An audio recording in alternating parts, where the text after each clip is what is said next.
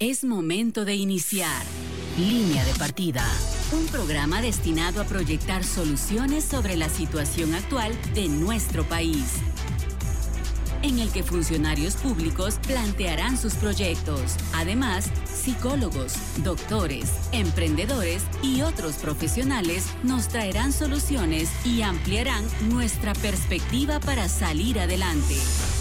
Línea de Partida por el 1073, volviendo a las raíces. TGW, la voz de Guatemala.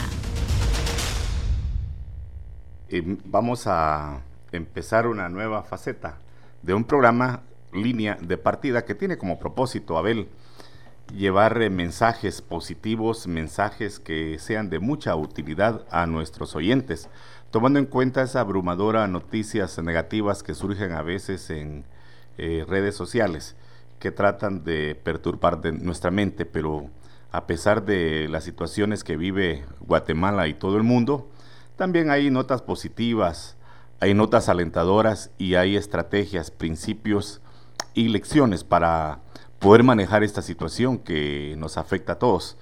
¿Cómo ves esta situación, Abel, del aporte que estamos dando a través de Radio Nacional a nuestros oyentes? Claro que sí, Conrado, eh, efectivamente, como lo mencionas, un aporte de Radio Nacional para nuestros oyentes y que puedan, pues, de alguna manera eh, atender las, algunas necesidades que podemos plasmar aquí en los micrófonos del 107.3.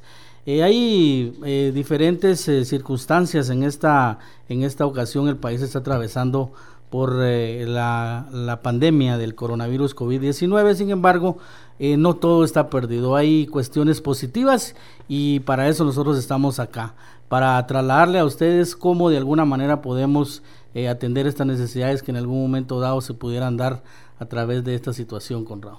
Efectivamente, Abel, sabemos de la historia de un eh, profesional guatemalteco que de la noche a la mañana se dio cuenta que estaba totalmente en la quiebra con deudas millonarias es decir, fue una bomba que le estalló en la cara cuando menos lo esperaba. Eso le sirvió de lección para poder emprender un movimiento que busca ayudar a todas las personas que han o hemos caído en el problema del endeudamiento o sobre endeudamiento para poder definir estrategias, consejos y enseñanzas para ir saliendo de esta situación. Se trata del ingeniero Alex Gudiel, quien ha creado el movimiento Zona Cero, que no solo es conocido en Guatemala, sino que también ha trascendido a nivel internacional. Un hombre, un profesional joven que ha dedicado su vida a las enseñanzas eh, que tiendan a lograr una verdadera sanidad financiera familiar. Ingeniero Gudiel, ¿sabe usted la historia de este hombre a quien yo me refería? Eh, que la bomba de deuda le estalló en la cara de la noche a la mañana y cuando pues no se puede decir que cuando menos lo esperaba, sino que lo esperaba, pero era una realidad que no quería conocer. Queremos que se presente y comparta esta historia con nuestros oyentes.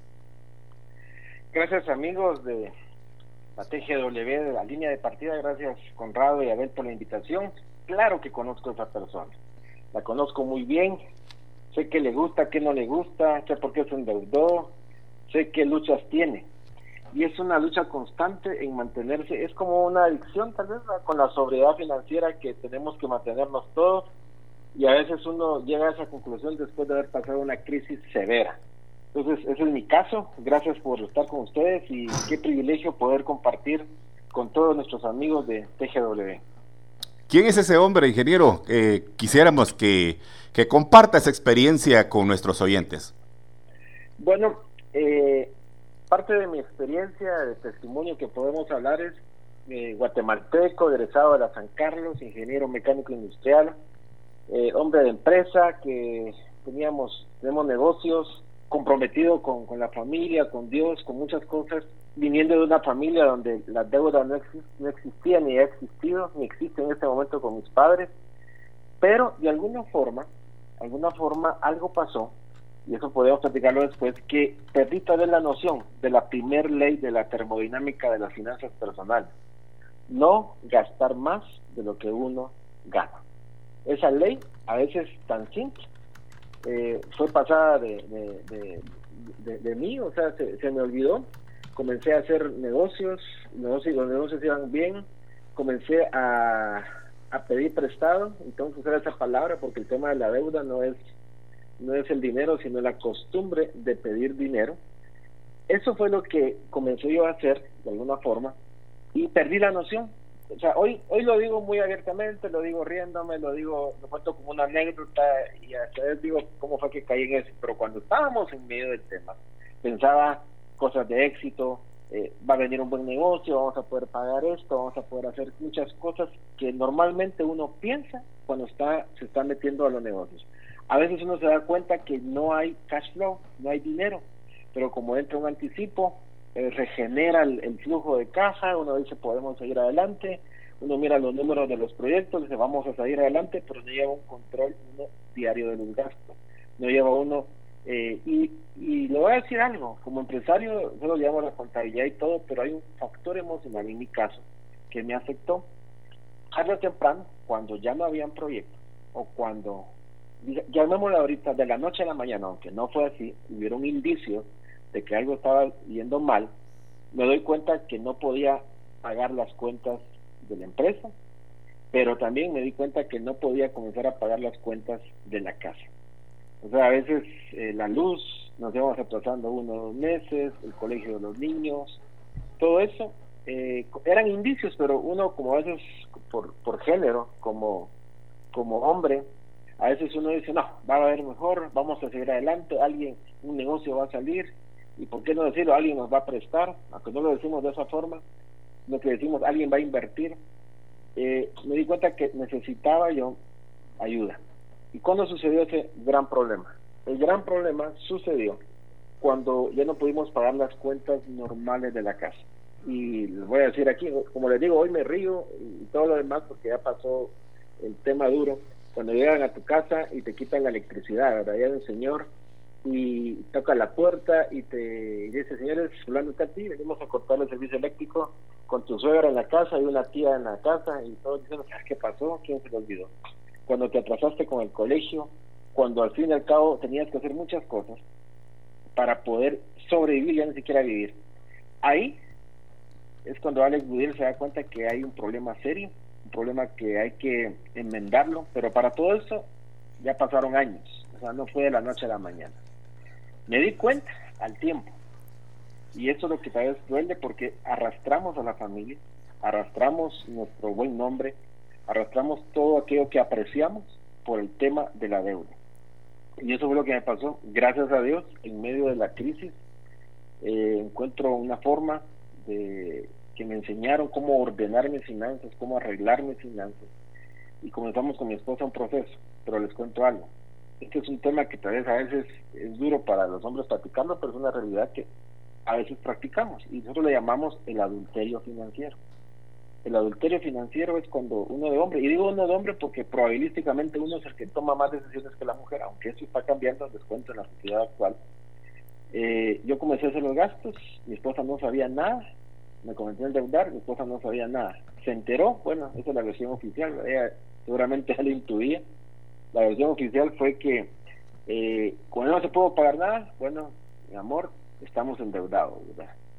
Y esa palabra, la digo riéndome un poco jocoso, pero en ese momento sentí que me temblaban las piernas, sentí, me sentía avergonzado como hombre de, de no haber podido ser esa persona que eh, llevaba el, sustento a la casa, como tal vez muchos hombres se están sintiendo en este momento con esta pandemia, que no están generando lo suficiente, que tal vez cuando un hijo le pide algo simple, como un helado de, cono de tres quetales o de uno, le dice no hay, eso afecta emocionalmente. Uno, uno de hombre, por muy fuerte que se mire, esas partes, esa, esas, esas conversaciones lo debilitan claro. y, lo, ponen a uno en una situación compleja. Claro, Alex, eh, Alex, eh, tú mencionabas una palabra importante, indicios. En tu caso y en el caso de, muchas personas, pues han habido indicios. Sin embargo, en, esta situación que estamos viviendo, ah, de pronto ya habían muchos emprendedores, empresarios o familias en, en general que no habían tenido indicios de alguna necesidad de adecuar sus finanzas.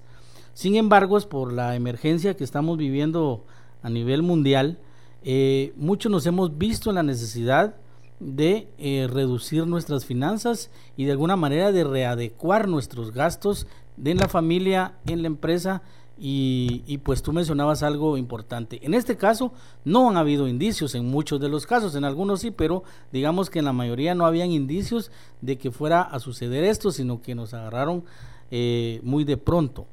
Em, me llamó mucho la atención la frase que utilizaste, no gastar más de lo que uno gana. Eh, sin embargo, en estos momentos hay muchas empresas que de pronto no pueden hacer eso. ¿Qué les podemos decir a estas empresas, a estas familias, a estos padres de familia que de pronto se, se vieron en, esta necesidad de adecuar sus gastos? Bueno, te quiero decir algo, a ver. Si todos hubiéramos hecho caso, yo te voy a dar un dato estadístico. El 95% de los que tenemos crisis actualmente se ha debido a que no hicimos casos a los indicios del pasado, antes de la crisis. Solo el 5% le hizo, se hizo caso y son los que no creo que están muy bien, pero la están pasando. ¿Ya? Entonces, quiero enfocarme a todo lo que sabías antes de la pandemia, porque te digo algo, es lo mismo que tenés que hacer hoy para salir de la crisis. O sea, no hay una, una, varita mágica que te diga, vas a cambiar esto, no. Simplemente hay hábitos de abundancia y hábitos de escasez. Nosotros, nosotros ahorita estamos pensando si me, que me den que, que aparezca en, el sorteo, ese, sorteo de visa, a ver quién nos dan los mil quetzales. Muchos no vamos a aparecer ahí. Pero te digo, eso no es la solución. Eso va a ser un paliativo, pero si cambias los hábitos de escasez por hábitos de abundancia, esos mil quetzales se pueden convertir en un ente multiplicador. Nosotros estamos acostumbrados a restar y dividir. Deberíamos de habernos acostumbrado a sumar y multiplicar. ¿Por qué digo esto? Porque lo mismo que sucedió antes de la pandemia, si no hemos cambiado en nuestra mente, en nuestra forma de ser, los hábitos, cualquier cantidad, ahorita, eh, no sé si ya se han dado cuenta, ustedes lo han de saber mejor que yo, los, los rangos de préstamos que van a hacer ahorita, ese dinero en manos de alguien que tiene mentalidad de abundancia va a salir de la crisis que cayó, como bien decías, que no estaba listo, pero alguien que no ha cambiado simplemente lo va a hundir más. Y probabilísticamente y por la experiencia que yo tengo te lo puedo decir si no cambiamos esos hábitos. Hábitos como qué falta del ahorro hábitos como cuál no tener más de un ingreso. Te enfocaste en un ingreso porque era tu profesión tu oficio era lo único que, que sabías hacer. Te dijeron aunque sea vender chévere vender hot dogs vender lo que vender papa frita ay no qué vergonzoso. Actualmente si no has cambiado esa mentalidad y solo te enfocas en un solo ingreso vas a tener problemas. Estaba leyendo un dato estadístico que ahora eh, la gente está pensando en cómo generar más ingresos. era algo que antes se decía, pero ahora se ha vuelto una necesidad. y espero que la mayoría mantengamos esa necesidad, porque una esta crisis, lamentablemente tengo que decirlo así, va a volver a pasar de otra forma, pero va a volver a pasar. Ahora, para aquella gente que tiene, que lo agarró, definitivamente, hablemos ya, sabíamos que teníamos que ahorrar, sabíamos que no teníamos que malgastar, sabíamos que habíamos que no teníamos que usar la tarjeta de crédito más de lo que debíamos, sabíamos que no teníamos que invitar a la suegra a comer, todas esas cosas, pero sucedió, muy bien, ahora ya estamos en el problema. Yo le digo algo, cambiemos nuestros hábitos de escasez. ¿Dónde surgen esos hábitos? En nuestra forma de pensar. Si usted dice, soy pobre, usted va a seguir siendo pobre aunque tenga un millón y aunque tenga todas las posibilidades. Y aquí es nosotros decimos, nunca le pidas permiso al dinero para cumplir tus sueños. Esa palabrita, nunca le pidas permiso al dinero, nos pone a nosotros en la, en la ruta de, de no depender del dinero para hacer las cosas. Muchos emprendedores ahorita que tienen una nueva idea, todavía están esperando que alguien les dé los mil, tres mil, quinientos pesos para hacer algo. Mientras que aquellos emprendedores que realmente lo hacen con pasión, ya lo están echando a andar a través de un gran recurso que todos tenemos, amistades, conexiones, buena relación. Todos nosotros conocemos a alguien que nos puede aportar algo. Yo soy un amante de iniciar los emprendimientos desde cero. Y hecho, ahorita en medio de la pandemia, iniciamos dos, uno tiene un hijo y otro personal, donde aparentemente necesitaban una cantidad extravagante para hacerlo andar. Al día de hoy, y muchos han gastado 500 quetzales para poderlo hacer. Entonces yo les quiero decir a nuestros amigos que están en medio de esta crisis actualmente, hagan un listado de los posibles ingresos. Nosotros damos un entrenamiento, por cierto, el 30 vamos a dar un entrenamiento que se llama Cómo desarrollar una cultura multiingreso. Y le enseñamos a la gente paso por paso a generar un ingreso. ¿Y cómo empieza? ¿Sabe que hago un listado de negocios relacionados a lo que usted hacía, a su profesión o oficio? Y hago un listado de 10 negocios de ingresos opuestos a lo que usted hacía. Eso sí, este es siempre el consejo. De hecho, ayer tuvimos una capacitación con unos amigos viendo este tema. Si usted hace un listado, alguien me decía, me costó llegar a los 10. Exacto, porque la mente está acostumbrada a que solo uno. Pero, en primer lugar, para ayudar a toda la gente, digo, si usted tenía una empresa, reconviértala. ¿En qué? Mire qué ingresos puede ser. Por otro lado, qué ingresos opuestos a lo que usted hace pueden ser también. Se va a dar cuenta. Yo estoy pidiéndole que, que lo haga en función de no tengo dinero, porque no tengo, no tengo dinero para hacer nada, no lo va a hacer. Y por otro lado, es que no sé hacerlo, tampoco. Esos dos limitantes son mentales. Usted tiene cómo hacerlo. Y después de elegir esas 10, elija dos de cada un lado. Y después sabe qué haga haga un listado de lo que necesita para hacer esos negocios. Todo encontrar que necesita un, alguien que le haga un post, que le haga un Facebook, que le haga todo lo que todo lo que normalmente se hace. Y después haga un listado de quién le puede apoyar a usted. Haga su crowdfunding, ¿verdad? Pero a nivel personal de amistad y se va a dar cuenta que hay amigos, hay conocidos que le pueden apoyar. Se lo digo por experiencia. Quejarnos no nos sirve. Echarle la culpa a alguien más, no avanzamos pensar que yo soy pobrecito, con una mentalidad muy guatemalteca, porque la mentalidad guatemalteca de nosotros es, yo soy el necesitado, yo soy el que necesito y quién me puede ayudar en lugar de decir, bueno, ¿qué tengo que hacer para solucionar el problema? Y tercero, yo le animo a que encuentre un ingreso.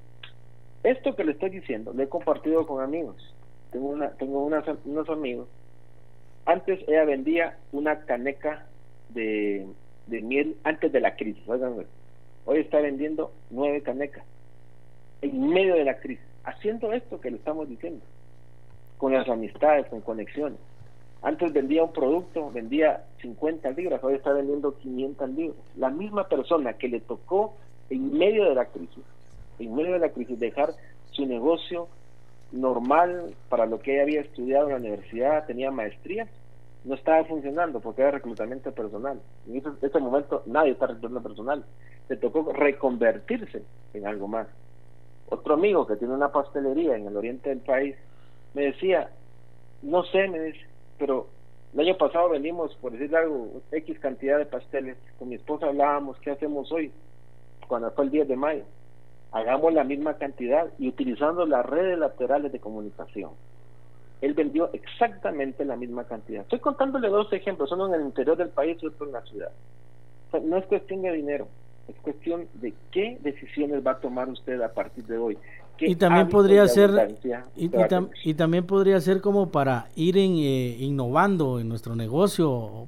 Hoy precisamente en la mañana, eh, cuando venía a la radio, pasé, pasé comprando pan y me di cuenta que había un rótulo en donde decía eh, el, viernes habrán em, pirujos y tortas, que es algo que esta panadería lo, hace en los días de, de asueto.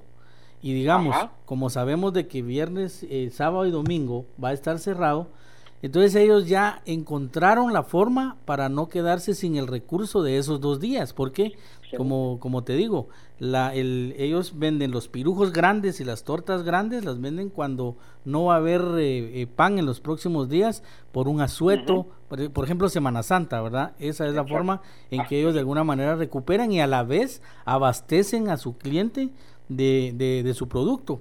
Y me llamó mucho la atención justamente porque eh, sábado y domingo habrá eso y con eso ellos han eh, pues eh, dispuesto, ¿verdad? Recuperar lo que no van a vender en esos días, Conrado. Ingeniero Gudiel, efectivamente un saludo hasta Zacapa con Quique Olavarrué, está escuchando este programa. queremos informar también a nuestros oyentes que pueden formular sus preguntas, cualquier duda o recomendación al ingeniero Alex Gudiel por medio del WhatsApp 4260 1019. Repito, 4260 1019. Ingeniero eh, Gudiel, ¿Qué consejos puede dar usted a las personas para manejar deudas en tiempos de pandemia? Y también pregunta por acá si renegociar deuda eh, es saludable y bajo qué condiciones puede hacerse o si es válido o no este mecanismo. Muy bien, excelente pregunta. Bueno, voy a definir algo para que estemos claros. ¿Qué es una deuda? Hay tres conceptos que debemos de desarrollar. Uno es la solicitud de crédito, otro es la obligación y lo tercero es la deuda. Nosotros en zona cero decimos, bueno, nadie de ustedes y yo solicitamos un dinero para endeudarnos. Tenemos en nuestra mente que vamos a tener la capacidad de poderlo pagar, pero lamentablemente se nos puede convertir en una deuda. Entonces quiero definir algo. Una solicitud de crédito es cuando usted hace un préstamo. Usted dice, mire, necesito esto para comprar este horno, para comprar aquello, para comprar mi casa. Ahí estamos bien. Y usted tiene una obligación. Usted viene y dice, bueno, yo puedo pagar 200 quetzales, 300, lo que sea, porque mi presupuesto me lo permite. Y número tres, aquí cuando usted se da cuenta que no puede pagar ese dinero y comienza a atrasarse, usted tiene una deuda. Una deuda es cuando usted se atrasa en sus obligaciones de pago. Ojo con esto. Entonces, lo mejor, creo que tenemos una, interferencia ahí en, el sonido. Eh, una, una situación es que nosotros tenemos que evitar a toda costa caer en la morosidad o en la deuda. ¿Cómo lo logramos? Midiendo bien nuestros recursos. Lo primero que yo le sugeriría a la gente es quítese de la mente la costumbre de pedir prestado. Esto es algo bien sencillo. La gente tiene la costumbre de pedir dinero. En la mente funciona y, somos, y nosotros somos bastante organizados y decimos, me van a pedir mi estado de cuenta, van a pedir de dónde trabajo y somos bien ordenaditos, los pedimos todos los llevamos muy, muy, muy pomposos a la institución financiera. Pero se nos olvida hacer algo antes. Número uno, nunca haga un préstamo para comprar bienes de consumo. ¿Qué es un bien de consumo? Es todo aquello que se deprecia y que no gana dinero. Una plancha, una red, una estufa, eh, una olla presión, eh, lo que, un tostador, lo que usted compra a plazo. Eso es la peor decisión que usted puede tener. Pero si usted hace su análisis, mire, las instituciones financieras son bien tremendas porque le dicen a usted, usted tiene la capacidad de endeudarse hasta por X cantidad, normalmente es un 30-35%. Usted no sea, como diría en mi pueblo, no seamos tan chevos en el tema de las finanzas. Tenemos que hacer un presupuesto y en medio de eso usted dice, bueno, lo que yo puedo hacer, que se llama obligación, es, es esta cantidad. ¿Por qué estamos haciendo esto? Porque esta cantidad es la que le va a servir después para hacer una renegociación, ¿ya? Con los con las instituciones financieras. Porque mucha gente llega al banco y como tiene la presión del pago, le dan los 70 mil quetzales. No se olvide que cuando usted hace una renegociación es la, es la peor decisión que va a tomar financieramente, porque usted convierte intereses en capital, ¿ya? O sea, es la peor decisión financieramente, pero algunas veces es lo único que nos queda. Pero antes de cometer ese error, si hay que hacerlo, evalúe cuánto es su capacidad de pago y cómo lo va a hacer haciendo un presupuesto, determinando que la prioridad es la supervivencia de su familia, que la prioridad es la educación de su familia, que la prioridad es un nivel de vida bueno para su familia. No le digo extravagante, sino que un nivel bueno. Vamos a ir a una pausa en esta transmisión. Recuerde, somos línea de partida. En un momento regresamos con el ingeniero Alex Gudiel conversando de un importante tema, las finanzas familiares. Regresamos. Después del corte, regresaremos con más de Línea de Partida. Ya estamos de regreso con Línea de Partida por TGW. Vamos con línea de partida y nuestro invitado de hoy es el ingeniero Alex Gudiel. Ingeniero Gudiel, cuando llegamos al tope de deudas, y estamos casi imposibilitados de pagarlos. ¿Qué se puede hacer? ¿Qué se debe hacer? Bueno, retomando lo que veníamos hablando en cuanto a esto, es lo mismo, tenemos que cambiar nuestros hábitos de escasez, tomar conciencia de que estamos gastando de más, tomar conciencia de que hay gastos innecesarios. ¿Y cómo se determina eso? Miren, llevando un control diario de gastos. Número uno, ¿por qué hacemos esto? Para determinar en qué está gastando, en qué se le está yendo el dinero. Número dos, hacer el presupuesto. Después de hacer estas dos cosas, uno, uno puede analizar dónde está el problema. Pero si usted no quiere cambiar, le digo algo, se va a seguir endeudando. Por ejemplo, si no pudo pagar la tarjeta de crédito en su totalidad, no la sigue usando. ¿Ya? Evite llegar a ese punto. Cuando ya llegó usted a un punto de saturación, mire, hay niveles de endeudamiento. Primero se le debe a la familia, después a los amigos, después a la tarjeta de crédito, después al banco, después a los usureros y después los ilícitos. Los ilícitos es cuando usted acepta soborno para dar un trabajo y cuando usted da soborno para que se lo den.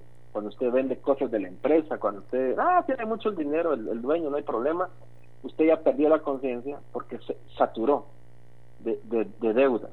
Y cuando está usted con los usureros, los famosos eh, cobradores de un país, usted eh, ya está pagando unas cantidades exorbitantes que uno dice, ¿en qué momento sucedió esto? Es la mente la que la que lo afecta por no tomar decisiones. Pero si ya llegó a eso, número uno, lleve su control diario de gasto. Número dos, haga su presupuesto. Y número tres, por increíble que parezca, haga un listado de cuánto debe, a quién le debe y cuánto paga mensual. La gente, esta cosa tan sencilla, porque es solo escribir. Le digo algo, ha costado que muchos reconozcan cuánto deben. Y peor aún cuando uno les dice algo. ¿Sabe qué? vaya con su cónyuge y háganlo juntos. Es un problema terminal. O sea, la pandemia es poco en relación al problema que van a tener en la casa. Haciendo esto, logramos determinar qué acciones van a tomar. Dentro de muchas acciones, cada caso es diferente, cada quien que nos está escuchando es diferente, pero generalmente van a tener que renegociar la tarjeta, van a tener que, de, mire, toda deuda se paga, lo que se necesita es una estrategia van a tener que eh, tomar decisiones en conjunto, sacar al hijo de ese colegio que no lo pueden pagar, bajar su nivel de vida. Pero si aún así, entonces entramos a lo de siempre, otro ingreso. Pues mire, yo he animado a muchos a que tengan otro ingreso, especialmente para pagar deuda. ¿Complicado? Sí, pero hay que hacerlo. Y cuando terminan de pagar deudas, ese ingreso se queda como un fondo de ahorro no se olvide que lo opuesto de la deuda es el ahorro. Son dos niños que son nuestros, uno se llama deuda, otro se llama ahorro. Cada quien le pone su genética, pero son propiedad de cada quien. Son hijos genéticamente igual a usted. Pero entonces hay que irlos desapareciendo. Entonces, si usted tiene deuda, le va a costar el ahorro. Pero si tiene ahorro, es difícil que entre una deuda. Entonces, que hay, sí hay, pero mire, no hay, no hay palabras mágicas. Si usted le llevó 10 años en endeudarse, le digo así, 10 años para salir de la deuda. Usted quisiera que en 10 meses, por eso va a la iglesia, por eso se arrodilla, por eso le, pide a cualquier santo que tiene, por eso es que se mete cualquier clavo, porque piensa que es mágico. No, es de carácter. Lo que sí le puedo asegurar, que fue mi caso y de muchos casos que hemos atendido, es que cuando uno se ordena, algo sucede en el camino. Aparecen nuevos negocios, aparecen nuevas oportunidades, aparecen, aparecen amigos que nos debían y nos pagan, aparecen trabajos que no pensábamos hacer, que si hubieran aparecido antes, simplemente perdemos ese, ese ingreso. Son decisiones. Yo sé que ahorita tal vez muchos están durmiendo, están aburridos, están cansados, están frustrados, porque las emociones y la mente se están oponiendo a que usted viva bien, porque usted ya se acostumbró a pedir dinero.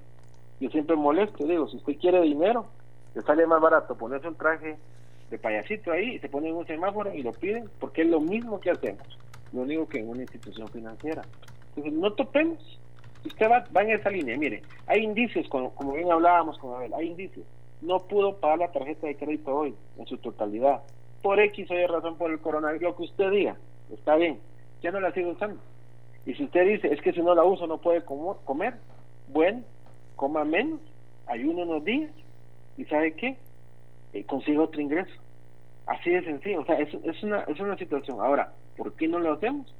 Eso es nuestra forma de pensar, nuestros hábitos de escasez y nuestra falta de disciplina para poderlo hacer. Alex, eh, Alex, también eh, es importante mencionar que de pronto y el hecho de, pedir se puede convertir, eh, eh, digamos, en una costumbre en donde ya nosotros estemos esperanzados a, lo que nos puedan dar o a lo que podemos conseguir de manera prestada o endeudada. Esto es más difícil aún salir de ellos, Conrado, porque definitivamente eh, podemos eh, caer en esa costumbre que en algún momento dado podríamos ya nosotros ser parte de nuestra, de nuestra vida. Y ahí entra lo que son los bloqueos mentales. Es decir, yo no puedo ser más de lo que soy porque no puedo. Entonces, eh, como que por favor apiádense de mí y ayúdenme. Caer en esa, en esa, en ese error podría ser muy, muy dañino para para nosotros, eh, Alex.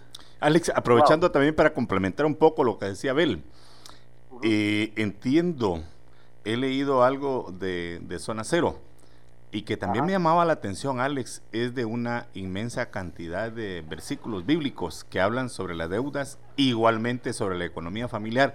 ¿Podría casar estos dos temas, por favor? Y de la sanidad. Muy bien. Bueno, Excelentes preguntas, muy buena pregunta. Fíjense, buenas preguntas las dos. Número uno, eh, en el tema de la deuda es como una adicción. La mente se acostumbró a solucionar el problema diciendo quién me presta. Tenemos que readecuar nuestra mente diciéndole qué tengo que hacer yo hoy para ganar más dinero. Voy a dar un ejemplo. Hay gente que me dice a mí, es que mire, mi negocio siempre entre entre febrero y junio no produce, es, que lo mío ya no, se venda, ahí por julio comienzo a subir otra vez y es cuando comienzo a trabajar. Yo le hago una pregunta, mire, le digo yo, ¿es la primera vez que le pasa esto? No, ya vamos cinco años. La pregunta que yo hago, en cinco años no ha tomado una decisión de vender otra cosa entre febrero y junio. Es que es difícil, es imposible, que no sé qué, que no sé cuánto. Muy bien, es nuestra mente actuando, nuestra mentalidad de escasez. Entonces, entre mayo, entre febrero y junio, van al banco, hacen un préstamo sabiendo que después lo van a pagar cuando los, las vacas gordas comiencen a aparecer. Pero ¿qué tal si le decimos solamente, bueno señores, el otro año, entre febrero y junio, vamos a vender chicles?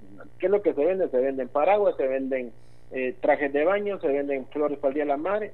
Total, llenar ese espacio con otro ingreso. Eso cuesta. Entonces la mente dice, ¿quién me presta? Y ojo, ojo con lo que voy a decir con lo que, para unirlo con lo que decías, Conrado. En la Biblia hay 2.325 versículos que hablan acerca del dinero. O sea, nuestra nación es una nación cristiana, católicos, evangélicos, lo que sea. Creemos en Dios, leemos la Biblia, o al menos eso es lo que le decimos al cura o al, pastor, ¿verdad? Pero hay un versículo que dice, el que pide prestado es esclavo de quien le presta. ¿Ya? O sea, yo cuando le voy a pedir algo, me convierto voluntariamente en su esclavo y me dice lo quiero aquí el viernes cada semana pagando, ahí va uno para puro esclavo, ¿verdad? Cuando usted mira, eh, cuando le debe usted a alguien, se porta bien, que le puedo ayudar, que puedo hacer, que no sé qué, que no sé cuánto, una mezuela, diríamos, en el buen chapín. Entonces, el esclavo siempre va a estar supeditado a lo que diga el patrón. Y es ahí donde comenzamos con los problemas. El que pide prestado es esclavo de quien le presta. Tienen, hay otro versículo que dice, los pensamientos del diligente tienden a la abundancia, mas los del pobre, de cierto, van a la miseria. No es la cantidad de dinero que usted tenga, es su forma de pensar. O sea, yo siempre digo este dato estadístico del Banco Mundial y es una encuesta, es un, estudio, y creo que se, va, se, puede usar mucho ahorita con la pandemia, de repartir todo el Producto Interno Bruto dentro de todo el mundo, dentro de todos los habitantes del mundo. Y a cada uno de nosotros nos tocaría la misma cantidad que bueno, somos ricos todos. Pero lo curioso es que 17 a 20 años después, los que son ricos hoy volverían a ser ricos y los que son pobres volverían a ser pobres. Y miren un dato que va a pasar ahora. Muchos están recibiendo mil quetzales, una gran cantidad, lo cual yo celebro porque algo ayuda, pero unos van a aprovechar para ganar más y otros van a decir no me alcanza como aquella señora, no alcanza y vamos a tener menos. ¿De qué dependió eso? De la cantidad. Y aquí viene el problema. Le echamos la culpa al otro. Salimos por fiador de alguien. La Biblia dice, señores, no salgan de fiador de nadie. La forma más común que la gente se endeuda en Guatemala es a través de ser fiador de alguien. Que son mis amigos, que mira, vos vas y yo voy. No salga de fiador de nadie. dice, es un proverbio, no sea que vengan los acreedores y te quiten aún la cama, o sea, el, lugar más justo. Mire, es increíble la cantidad de gente que está pagando la deuda de alguien más. Es que vas a dejar de ser mi amigo, miren, dejen de ser amigos sin dinero, pero de todos modos van a dejar de ser amigos con deuda, entonces, ¿qué le conviene más? Entonces, siempre la gente dice, ayúdeme, es que mire, si usted no me da, no voy a comer hoy. Yo le voy a decir algo un poco, un poco formal y fuerte. No es su responsabilidad que esa persona no coma hoy. Claro, hay gente que tiene necesidad y al que te pida, dale. Pero hay gente que es el modus operandi, su modo de vida.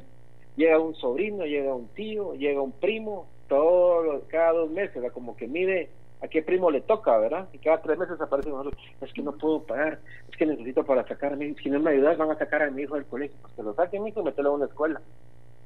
Pero qué feo se oye esto, pero si no se hace esto en algún momento, es, un es una adicción a las deudas. Entonces tengamos cuidado con esto. No salga deseador de nadie. No se meta a las deudas porque se convierte en un esclavo. Efectivamente, y eso, la, tener esa mentalidad, esa mentalidad es lo que realmente nosotros debemos de llegar a entender. Eh, en lo que te estaba escuchando venía a mi mente el libro, un libro eh, que se llama ¿Quién se, quién se ha llevado mi queso? Eh, no sé si lo, lo hemos leído, Corrado. Es un libro pequeño, es, pero es, es realmente muy, muy cierto lo que sucede en ese, en ese libro. se trata de personas que llegaron un día, cuatro personas que llegaron un día a su trabajo y la empresa estaba cerrada. Dos de ellas ese mismo día decidieron, bueno, la empresa está cerrada y la, la fábula se convierte en ratones, ¿verdad? Con un, con un queso, pero volviendo a la analogía de la empresa, dos de ellas fueron a buscar trabajo, ¿verdad?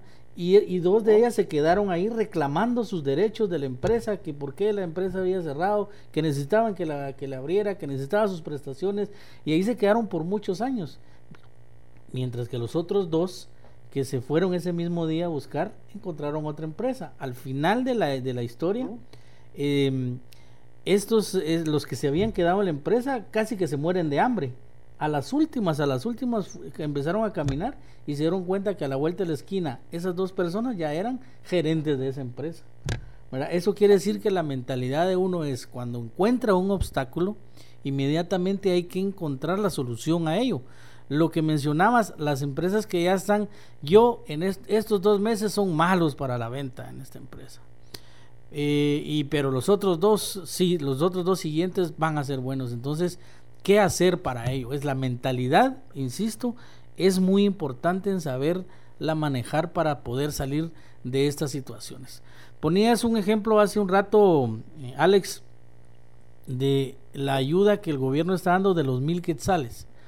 Probablemente estos mil quetzales que va a llegar a, las familias más vulnerables, eh, en la compra, en la compra de una, de una despensa se van a ir, pero posiblemente haya otras familias que van a aprovechar esos mil quetzales en, en, hacer una despensa diferente que venga y que los, eh, les pueda servir durante más tiempo. Emprender o emprender con esa misma despensa, ¿verdad, Alex? Que es lo que tú decías.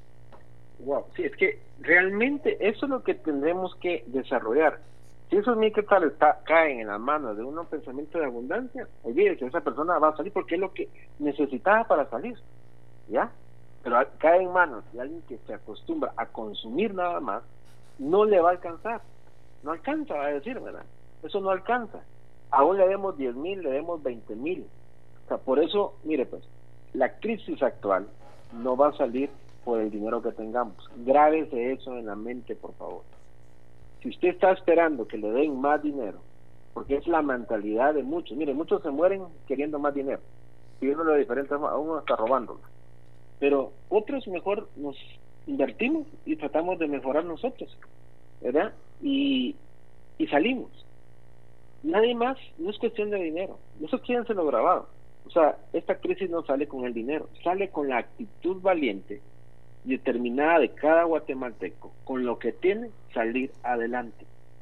Miren, nosotros somos uno de los países que tiene una deuda una deuda en finanzas personales muy alta en relación a otros países. Nos hablamos mucho cuando hablamos de temas de impuestos de que tenemos una, que somos uno de los países que menos endeudados estamos, entonces podemos seguir endeudando. Pero no se habla del nivel de endeudamiento personal que Guatemala tiene con relación a los demás países de Latinoamérica. Esa es una información muy vedada, a veces que a mí me asusta pensar que tenemos un 40% o más de endeudamiento. Estamos hablando de deudas de, de bienes de consumo Colombia tiene el 17, Alemania tiene el 2.8, es uno de los países menos endeudados del mundo. Una vez un candidato a presidente, una vez que le hice una entrevista, me dice es que si no nos endeudamos no vamos a llegar a ser del primer mundo. Y es una mentira. Usted mira a Alemania, un país del primer mundo, con las finanzas personales de menor endeudamiento del mundo. O sea, eh, eh, porque así funciona su, su idiosincrasia, su país. O sea, nosotros siempre hablamos de cosas macroeconómicas, pero todo surge en la microeconomía del país, la forma de pensar, cómo fue formado el que gobierna un país, el que está actuante y los que estuvimos anteriormente. Esa mentalidad la van a reflejar cómo están los que nos gobiernan en el Congreso. Aquellos que, eh, los que siempre andan viendo quién les da, es su mentalidad y van a ir a buscar ahora en, otro, en otro eh, jacalito donde consiguen. Perdonen que hable así, porque eso se manifiesta en la casa. ¿Cómo están viendo nuestros hijos que estamos manejando las finanzas? Si ellos llegan a ver que todo es endeudamiento, ellos acostumbran a endeudarse, aunque usted sabe que es mal, sabe que da problema, es lo que van a aprender. Reproducimos lo que somos, no lo que sabemos. Entonces yo invito a que, si usted va a recibir esos mil quetzales, sea sabio, aparte un 20%, que serían 200 quetzales, y inviértalos en algo venta de cuquitos, una venta de no sé qué. El que tiene mentalidad de escasez va a decir, sí, pero no va a quien compre, porque con esto el confinamiento. busque otra opción. A cada situación que su mente le diga no se puede, ordénele a su mente que le diga, entonces, ¿qué hacemos? ¿Qué hacemos entonces? Se va a dar cuenta que en algún momento se va a destrabar esa jaulita de ardilla y va a dar vuelta. Y va a comenzar a usted a ser una persona próspera por las habilidades que usted va a ir desarrollando. Exacto. Aprovechemos, aprovechemos lo que tenemos ahorita.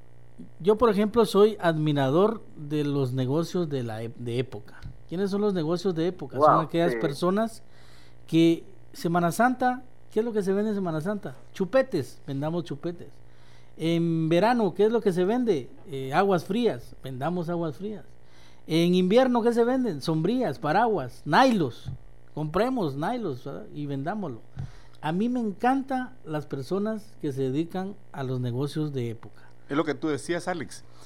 Eh, en los semáforos vemos personas hoy vendiendo mascarillas, vendiendo de esos eh, como raquetas eléctricas para matar zancudos, ¿verdad? Matamoscos. Es decir, ellos no están en sus casas, como decías tú, están aprovechando las horas que se puede estar en la calle para estar haciendo negocios. Así es. Alex, Esa es la mentalidad. Eh, perdón, Alex, eh, hay una pregunta. Ahorita, a pesar de, esta situación que se vive, los bancos continúan con su proceso de, cobro. Obviamente es su plata y ellos tienen que hacer el esfuerzo para recuperarla. Preguntan cómo lidiar con esta, mm, eh, podría decirse de alguna manera, este acoso que los bancos ejercen sobre los deudores, cómo manejarlo sin que esto pueda afectar la salud emocional de las personas. Excelente pregunta. Bueno, número uno, creo que la superintendencia de bancos está cerrada, lamentablemente, no sé si estará abierta en este momento. Pero vaya cuando pueda y saque su, eh, ¿cómo es que se llama esto? Eh, su nivel de endeudamiento, o sea, su, cómo está usted en el sistema bancario. Ellos se lo dan gratis, solo tiene que llevar usted un DPI para que hagan el trámite. Pero, ese es número uno. Número dos, cuando alguien me llama, tenemos que basarnos en la ética de la llamada en la responsabilidad y la educación de la llamada. Número uno, usted es el cliente. Ellos son simplemente los proveedores del servicio que usted quiere. Lo que les decía, el que pide prestado es esclavo de quien le presta. Mucha gente actúa como esclavo, actúa dando órdenes, y los que llaman actúan como los amos y los jefes. Y esto lo hablo abiertamente para que los señores de las instituciones financieras controlen a su gente. Están hablando con guatemaltecos, con seres humanos ya quisiéramos a los derechos humanos ahí eh, abogando por, por los acosos de la llamada, la forma en que tratan a muchos, porque los minimizan, los desacreditan y los insultan. Lamentablemente ese es el patrón de cobro. Eso, mire, aunque usted deba un millón, nunca le da el derecho a la otra persona de tratarlo mal. Entonces usted tiene sus derechos. Cuando alguien quiera llamarlo, diciéndole que usted es un irresponsable, que es un padre ingrato, que cómo es eso, que no sé qué, que no sé cuánto, usted tranquilo, respire, dígale señores, por favor, miren, si ustedes me siguen hablando así, vamos a hablar con la superintendencia, los voy a grabar, ¿ya? Para que, porque usted tiene que tratarme bien. Sí, pero usted es un. Mire, que sea irresponsable no quiere decir que me trate mal. Número uno, yo soy una persona responsable, lo que sucede es que ahorita no tengo liquidez para pagar. Por, por, por ley, ellos pueden llamarlo dos veces, entre 8 y 5 de la tarde. Si ellos llaman fuera, si llaman tres veces, usted tiene que decir, señores, ya contesté, por favor no me sigan acosando. Usted no se puede comprometer a algo que no puede hacerlo. Usted está activando con gentileza, sí, ya sé que debo eso, perdone, tengo una situación complicada. No se olvide que le dije, toda deuda se paga, lo que se necesita es una estrategia. Entonces no puedo decir todas las estrategias porque cada caso es diferente. Pero básicamente, si usted se siente acosado por la llamada, conteste, enfrente, ¿ya? Pero enfrente no desde esclavo, sino desde, tampoco de señor, sino de una persona responsable, de un guatemalteco que, que respeta como eran nuestras, como ustedes dicen, volviendo a las raíces, una de nuestras raíces es la amabilidad como guatemaltecos, ¿verdad? Esa amabilidad de parte suya es la que usted debe manejar. El otro, que potranquee lo que quiera, pero ya después hablaremos para que esa persona se tranquilice. A mí me han llamado a veces antes y les decía, señores, vamos a hablar como personas. Si usted, si usted no me deja hablar, yo no puedo solucionar el problema. Estoy grabando, les decía, eh, y la superintendencia va a saber de este atroz. Está la DIACO que nos pueda, pues mira que hoy hay interés en, ayudar, eso me gusta bastante. Hoy estamos viendo una institución del gobierno muy dinámica ahora, eh, opuesto a lo que veíamos antes, que no, no, no participaban en la necesidad del pueblo, pero lo felicito por eso. Y la superintendencia, que siempre ha sido una institución para mí, nuestras leyes no son muy a favor nuestro, pero existen algunas instituciones que tienen colmitos, hay que aprovecharla, la superintendencia es una de ellas. Entonces, no estamos negando la responsabilidad del pago, no estamos negando que hay una hay, hay una responsabilidad que, que, que nosotros asumimos y la vamos a hacer frente, que nos variaron las circunstancias, variaron, pero vamos a hacerle frente. Con esto que haga, usted no se sienta oprimido ni, ni, de las llamadas. Cuando le digan que están en, cosa judicial, pregúntenle en qué juzgado están, porque es judicial cuando están en el juzgado. Están en algo que ellos le ponen prejurídico, jurídico, están en una situación de cobro, la cual hay que tomarla en cuenta, o sea, no hay que dejarla ahí, sino hay que tomarla en cuenta porque su récord crediticio, realmente en el superintendencia se llama récord crediticio, su récord crediticio está sufriendo y nadie quiere dejarle un mal nombre a sus hijos, por eso toda deuda se paga, hay estrategias. Entonces yo le sugiero que usted vaya, escuche, llame, a respetar, respeto también, no se deje doblegar por las llamadas intimidantes, ¿ya? Porque nadie puede ofender sus derechos como consumidor. Eso yo le sugeriría. Va a ir creando una cultura, exacto, sí, soy responsable, yo debo, estoy de acuerdo, me atrasé, estoy luchando con eso. Entonces, si usted necesita un poco más de ayuda, yo le invito, si me permitís, Conrado y, Abel. Claro que sí, eh, claro. Eh, pueden buscar el 5494-5843, es el WhatsApp de Zona Cero. Eh, tenemos nuestra página web que es www.zonacero.org.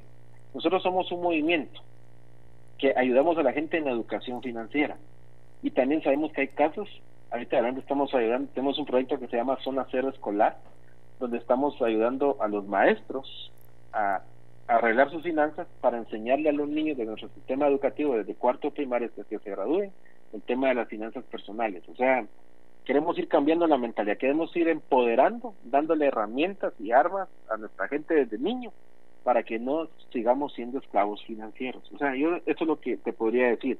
Y algo importante, amigo, mire, si usted quiere comprar algo, tal vez ahorita no está pensando en comprar, pero mire, yo estoy estudiando ahorita lo que pasó después de la gripe española.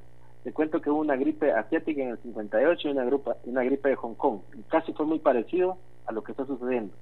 Hoy, a los tres años, a la gente se le olvidó todas las promesas que le hizo Diosito en la pandemia. En el, en el 19, cuando terminó la crisis de la gripe española, nueve años después, sucedió la, Gran Depresión de Estados Unidos. O sea, volvimos al frenesí de la deuda. Entonces, cuando usted ya se, le pase esto y ya quiera comprar, yo le digo, ahorre. Usted compra cosas, la plancha, la licuadora, la estufa, la refri, porque tiene en su mentalidad y la han metido en su mente que si no es a plazos no va a comprar nada. Estamos hablando de los bienes de consumo. Pero mire, y usted no tiene ahorros. Usted, usted prácticamente cree que es pobre, porque así lo, porque como es pobre tiene que comprar todo el, todo el crédito. Entonces, pero no es así. Yo le vengo a decir hoy, ahorre, compre. El que tiene patrón de deuda, compra. Y ojo con lo que le voy a decir, ahorra y después de ahorrar, paga. Excelente exposición, ingeniero. Em, queremos agradecer los reportes de audiencia de don Eric Interiano y su familia aquí en la capital. Igualmente, saludos cordiales hasta Rhode Island, Estados Unidos. Ahí reporta la audiencia nuestro particular amigo Edwin Duarte Hernández, eh, oriundo de Concepción Las Minas, Chiquimula. Saludos y bendiciones hasta Rhode Island, Pastor Hernández. Abel, ¿quieres hacer otras acotaciones? Claro, Alex eh, Conrado, pues eh, hemos llegado ya a la recta final de este su programa Línea de Partida de este martes, pero eh, queremos terminar informando a la población que Zona Cero tiene varios programas y proyectos en los que pueden atenderlos. está el entrenamiento financiero, coaching financiero, Zona Cero Escolar y Company, Defensa Legal migrantes eh, en eh, Próspero.